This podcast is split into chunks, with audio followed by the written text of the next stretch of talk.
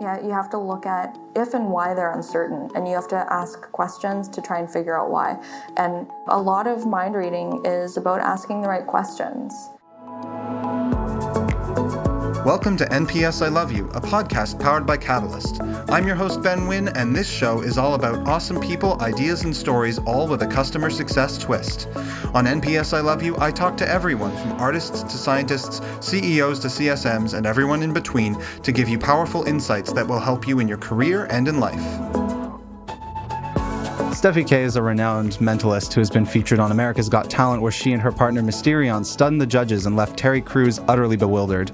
They also successfully fooled Penn and Teller on their show Penn and Teller Fool Us. Today, Steffi and I are going to talk about mind reading, and I'm going to be getting a live reading from her, which we'll be sharing on our social channels as well. Steffi, thanks so much for coming on the show. My pleasure. I've been looking so forward to it. Me too.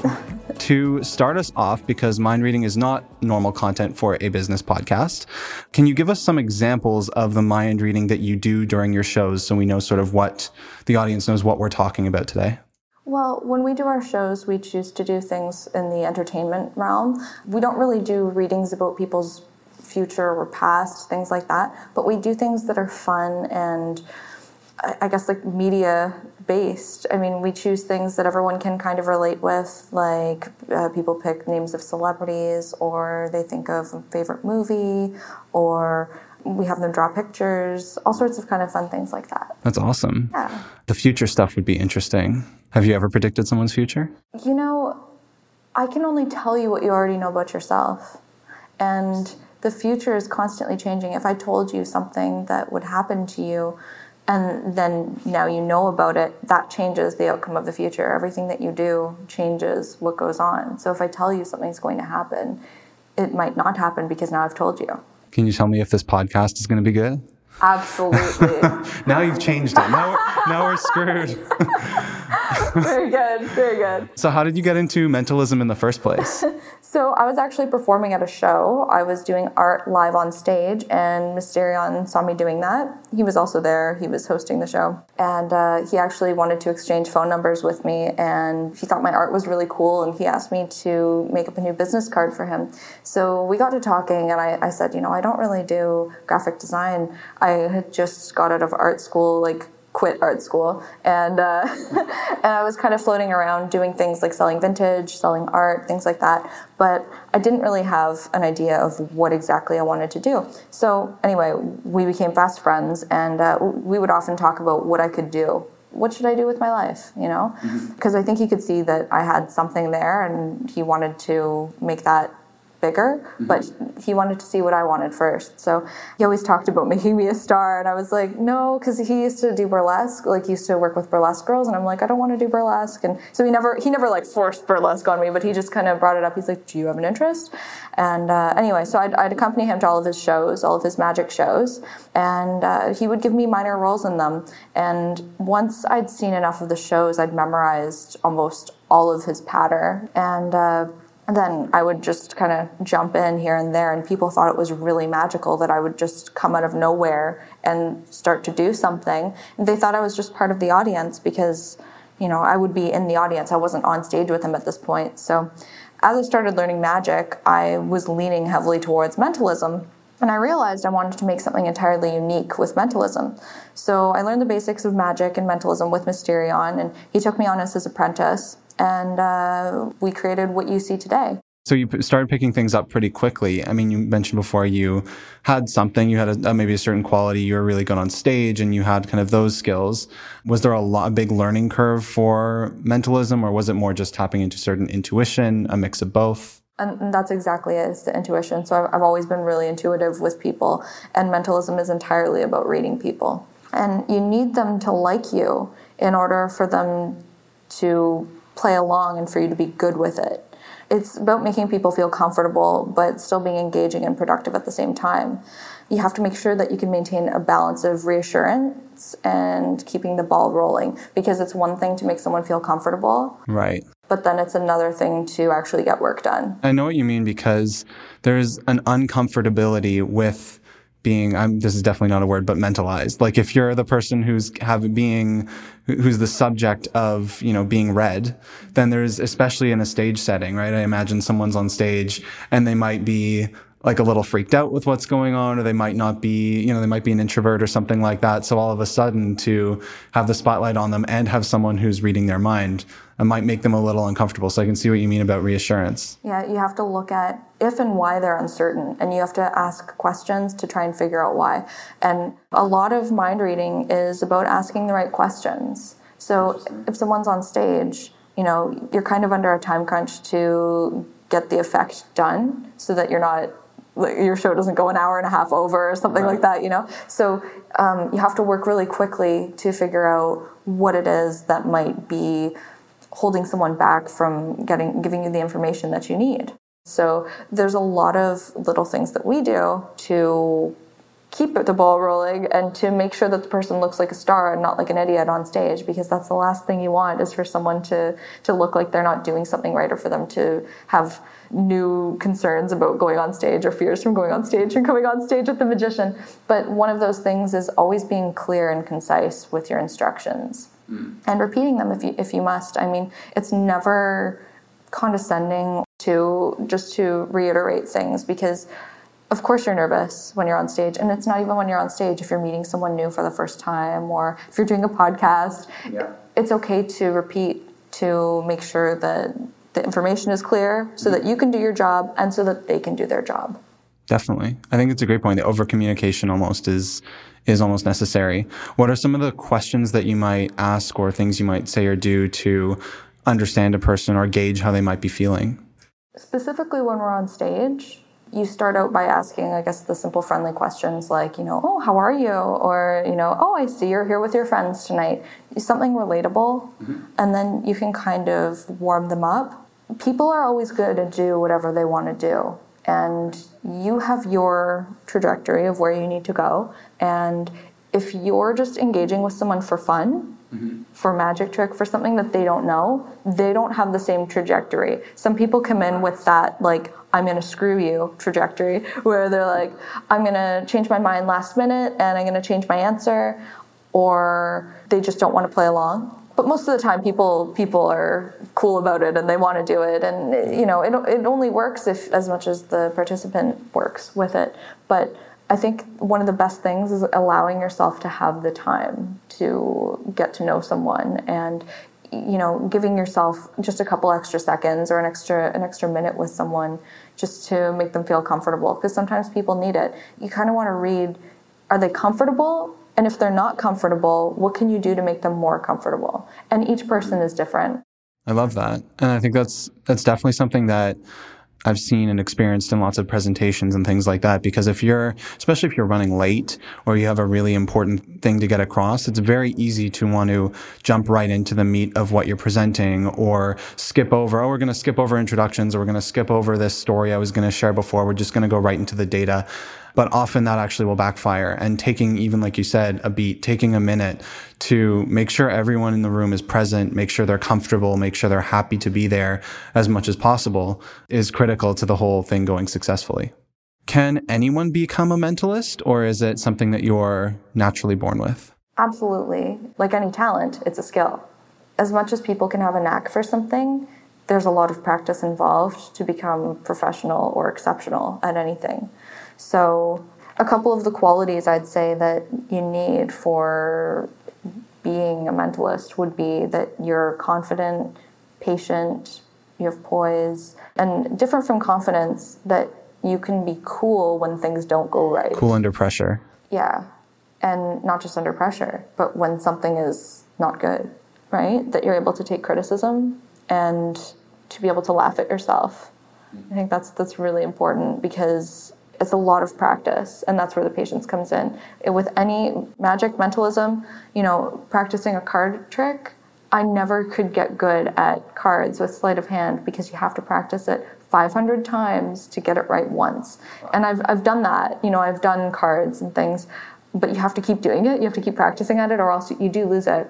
And it just wasn't like that payoff wasn't worth it for me but i find with mentalism you can read books you can practice with people. It's like real life encounters. Whereas with cards, you are just doing it and then you have your real life encounters, but you're in control of them. With sleight of hand magic, you're the one that's in control, but with mentalism, it's the person you're working with. They're the ones in control of where right. it's going to go. Right. I love that. So back when I was helping people with customer success and, and kind of what they're doing, what we're doing in that space, I would tell them to practice all these relationship building techniques on people throughout their day, right? The person at the grocery store, your Uber driver, family members, you know, flight, see if you can get yourself upgraded, you know, on the flight or something like that. So is that something that you would do as well? Like you'd be at the grocery store, you'd be somewhere and be like, you're thinking about this right now. I like to think of when I do things that it's more consensual. Here I am taking advantage yeah, of people. Yeah, and like, like, I'm like, give me the upgrade. and you're like, oh, you know. the best thing that you can do when you do magic is to give to others. And when you give to others, sometimes they give back they always give back in the sense of their joy and excitement mm-hmm. to experience something like that. But if they can give more, if they can, you know, spread the word of your name, or, you know, maybe their sister hires you for a party or something, that's the best gift they can give. We're performers, all of us, mentalists, magicians, illusionists, we're all performers because we love the feeling of giving to so many people. I definitely know what you mean. It's it's similar in that regard to our space where, you know, customer success is built around helping companies and people achieve their outcomes that they're looking for with your product. And at the end of the day, like that's the most satisfying feeling is when is when you were able to help them achieve what they wanted to achieve by engaging you in the first place. So that satisfaction I think I can definitely definitely understand for sure. Full circle. Yeah. Yeah. People will refer you out to other places. They'll write you testimonials. They'll buy your stuff. They'll, you know, think positive thoughts and just put that into the world, which always comes back around. And how nice is that? Like, that's the best feeling when, you know, you get someone emailing you saying, Oh, I heard wonderful things about, or from such and such about you, and I would love to use your services. I mean, that's the biggest compliment. Definitely. So I know I can't get too too tactical because there is an element of magic obviously that we can't go too deep into. But one of the tricks I wanted to, one of the, do you call them tricks or illusion, uh, illusions you know or? Tricks is fine. Illusions is fine. I just think of Arrested Development when Gob would always correct and be like, illusion, Michael. There's another word and I actually can't think of it. Wait, wait, wait. It's, it's, it's, I almost want to text Mysterion. Effect. It's effect. Ah, effects. Okay. Yes. So a recent. Uh, thank you, Mysterion. Yes. there you go. He sent it to you mentally. Yeah, there we go. So one of the effects I saw you do recently was you gave an audience member a card with a huge list of movies on it. And you said, you know, he should just pick one from the list. Don't tell anybody. Just think about it in his mind. And then you had him read through the list of movies. And I think you had him do it three times in a row. And every single time when he said a specific movie, you were able to, you knew which one he was thinking of while he was saying it. And I, th- and you, I don't think you even made a, a, you didn't, we weren't shy about the fact that, you were listening for something in his voice. You told him be as deadpan as possible. You know, be as deadpan as possible. Don't give away what movie you're thinking of. Yet every time you're able to pick it out. And so I don't know how much you can tell me about that, but being able to actively listen to people and listen for cues is super, super important and interesting. So I'd love to hear what you have to say about that. Well, I can tell that one bothered you a little bit. well, because I was trying to listen for it too. I was like, come on, what am I missing? so with the movie thing, it's really interesting because we use movies for a very specific reason. You know, you could use books, but not everyone has read all the books that are on there. But with the movies, there's a visual that you can certainly picture with each of them. And they're not unknown movies. They're movies that most people know, like Titanic, The Wizard of Oz, Taxi Driver, like all, all kind of movies like that. You can kind of picture them in your head, at least something. Right. right. I haven't seen Taxi Driver, but you would think of a taxi. If you haven't seen it, maybe you'd think of that. But all I can say specifically about it is that when you get super involved in watching a movie, you lose yourself. So you kind of lose the sense of reality and it just kind of takes you there. It's like escapism, mm. right? So people get involved with their choices and they don't even realize it. And one of the major things that I notice is about when you're thinking about something and talking at the same time, and you're trying not to change your voice, yeah. you're changing it more than you realize. Like if you're trying oh, hard not to do something, and this isn't an exercise that people do all the time. Right. But this is something that Mysterion and I practice quite a bit to hear the nuances. So, if, would it work if you didn't ask them to do it deadpan and you just said read through the list and don't tell us? You know, we haven't tried that. All right, your next act. That's super interesting. Now I, I want to practice it now, but there's no way I could do it. I have to do it a lot. But it was very cool. And so I was trying to figure out what you were listening for. And I think being able to read people's voices. And I think that's something that actually a lot of people in our industry would want to get a lot better at because you can tell so much from just listening to like you Steffi can listen to can learn so much from just listening to someone's voice and I think that's something that we miss. So when you meet someone for the first time or second or third time, whatever, but not someone that you know very well, someone that you're an acquaintance with at, at maximum. So when you meet them for the first time, the beginning of when you meet them is different from the end. Obviously, because now you've met them, they're a little more comfortable with you, but it's not the beginning that's important the beginning's important. Always be, you know, like put your best foot forward, all that. you did just did jazz hands there for the record, yeah. and, uh, but but it's when things settle down, and that's when you get the true personality coming out of people. So you know, the first part is almost automatic. Meeting somebody, oh hi, you know, we all look online for how to create the best first impression possible. We've all done that. We've all done this self betterment thing. We've all looked up on Google how to read body language. You know, there's that whole thing like crossed arms means they're not open.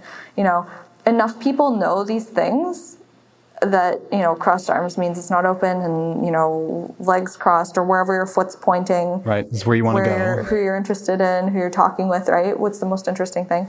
So and where your shoulders are all that. Enough people know this stuff. It's only when it's glaringly obvious like if someone's not making good eye contact with you or if you know they keep looking away right. they're not interested. Like that's obvious. Body language reading is mainly done when it's in an obvious situation. And i would say that most situations where you're going to read body language with someone isn't in a police interrogation setting. Right. It's in a real life setting where there's so many distractions. There's you know maybe weather is a factor. If you're outside it's cold right? Mm-hmm. Like crossed arms, it's cold. They're not not interested in you, right? So there's there's all sorts of different things that don't actually mean as much as you'd think they'd mean. But the best way to read somebody is to be completely present. And I'm not just talking shutting off your phone. We all know that. I'm talking about being confident with yourself and knowing that you have everything ready to go in there.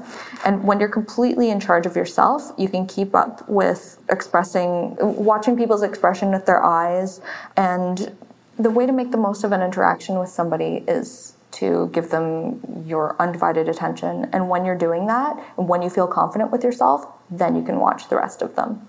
So, if I'm understanding correctly, you're basically saying instead of focusing at first, at least if you're going to do this, don't be focused on are their arms crossed, are their legs pointed here, are their eyes, whatever. Focus on yourself first and be conscious of what you're thinking and doing and what your body and voice is doing. And then once you get really used to that and you're very cognizant of that, then you're able to focus on them. Yes. Interesting. I really like that. I feel like a lot of people skip that step. You know that that phrase, leave it at the door, mm-hmm. really I, I live by that. And I, I don't know, I, I kind of had a bad day before I came here, and I've had a bad week. I, like, my boyfriend went home, he lives in Europe, and I'm probably not going to see him for a really long time. I had a, a parcel get lost in the mail that I was really looking forward to, and I haven't thought of that once until now I'm thinking about, okay, well, no, no, no, I'm, I'm trying to think of like what I'm leaving at the door when, right. when you start talking with someone. When you go on stage, you have your stage character and I would say most people who have, like most magicians and performers who have a stage character, it's themselves, but just a little sillier and maybe doesn't swear or something, you know? Right. It, it's just like a more polished version of yourself. Live in that self sometimes if you need it. And especially when you're interacting with people, you can be that person, especially if it's work related or, you know, meeting a friend of a friend. You can you can be that and you can really get more out of people if you're clear of mind. That makes sense. And I really like that, like leaving, just leaving it at the door. And I think that applies to, like you said, so many things in life in general. And it's a, a practice, right? It's not something that's easy to do necessarily. It's not easy to do, but it really makes you happier when you leave from a conversation with someone and you're not regretting something that you've said or did I miss something because I was distracted thinking about something else? Yeah. And even if you've had the worst time ever, mm-hmm. if you leave it at the door, you can be present and you can enjoy this moment and everything to do with the moment the tea that you've ordered, the company that you're keeping, mm-hmm. you know, the nice music and the atmosphere, you can enjoy all of that and you can be more focused on what the person in front of you is saying or how they're reacting to it. You know, you're not going to leave from it going, did they like me? Yeah. You know, did I say something silly? Not remembering what you said because you're so distracted. Mm-hmm. I love that. What are some strategies for people who might have a difficulty being present, you said the obvious one is, you know, turning off your phone or having your phone face down or having your phone somewhere else. What are some other strategies, either mental or physical, that people can do in order to just ground themselves, get themselves present, let's say before they are going into a meeting or an interview or a presentation or, or a show or something like that?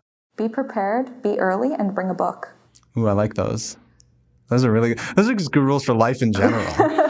feel like. But really, really, I mean, we go to shows and we're early for the show, mm-hmm. and you want to be early because you never know what's going to happen. The music doesn't work. The microphone, there's only one microphone. There's this, there's that. There's not enough seats. Like, who knows, right? Right. But if you're early, you have enough time for but you're prepared, right? So okay, well we always have a we always have our own microphones, so mm-hmm. it's no problem.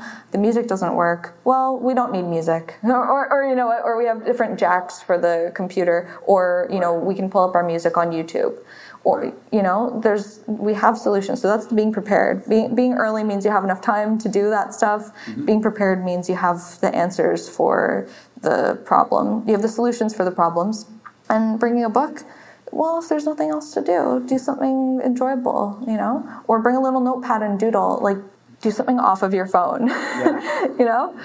It's not time for your phone. It's supposed to be time that you're supposed to be getting ready for the show. Yeah. So, you know, do something constructive for yourself.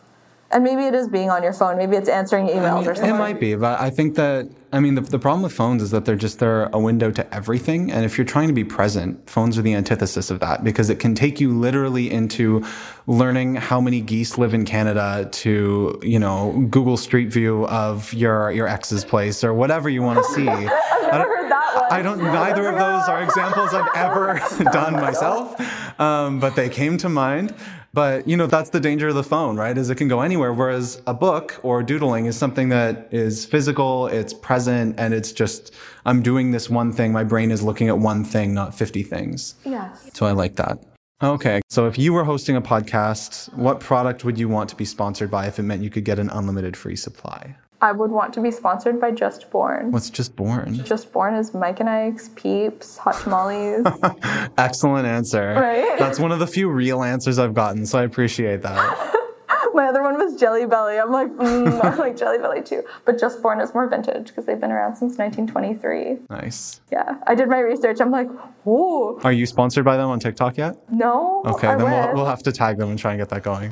Thank you so much for joining me today. This was awesome, Steffi. My pleasure. If people want to book you for things, once we can have events and yeah, like have amazing mentalists, where can they find you? You can look us up at thesentimentalistsmagic.com or just on Instagram as at sentimentalists. Excellent. And everyone should also find Steffi's Instagram because she's an, an incredible vintage collector and model and it has beautiful, amazing content out all the time. Thank you so much. Yes, my Instagram is Steffi, S T E F F I underscore K A Y. Awesome. Thanks so much, Steffi. My pleasure. Thanks so much for listening. If you like the show, please leave us a review and share this podcast with a friend or two, or 10. If you want to learn more about Catalyst, visit catalyst.io. Until next week, I'm Ben Wynn, and this was NPS I Love You. P.S. I love you.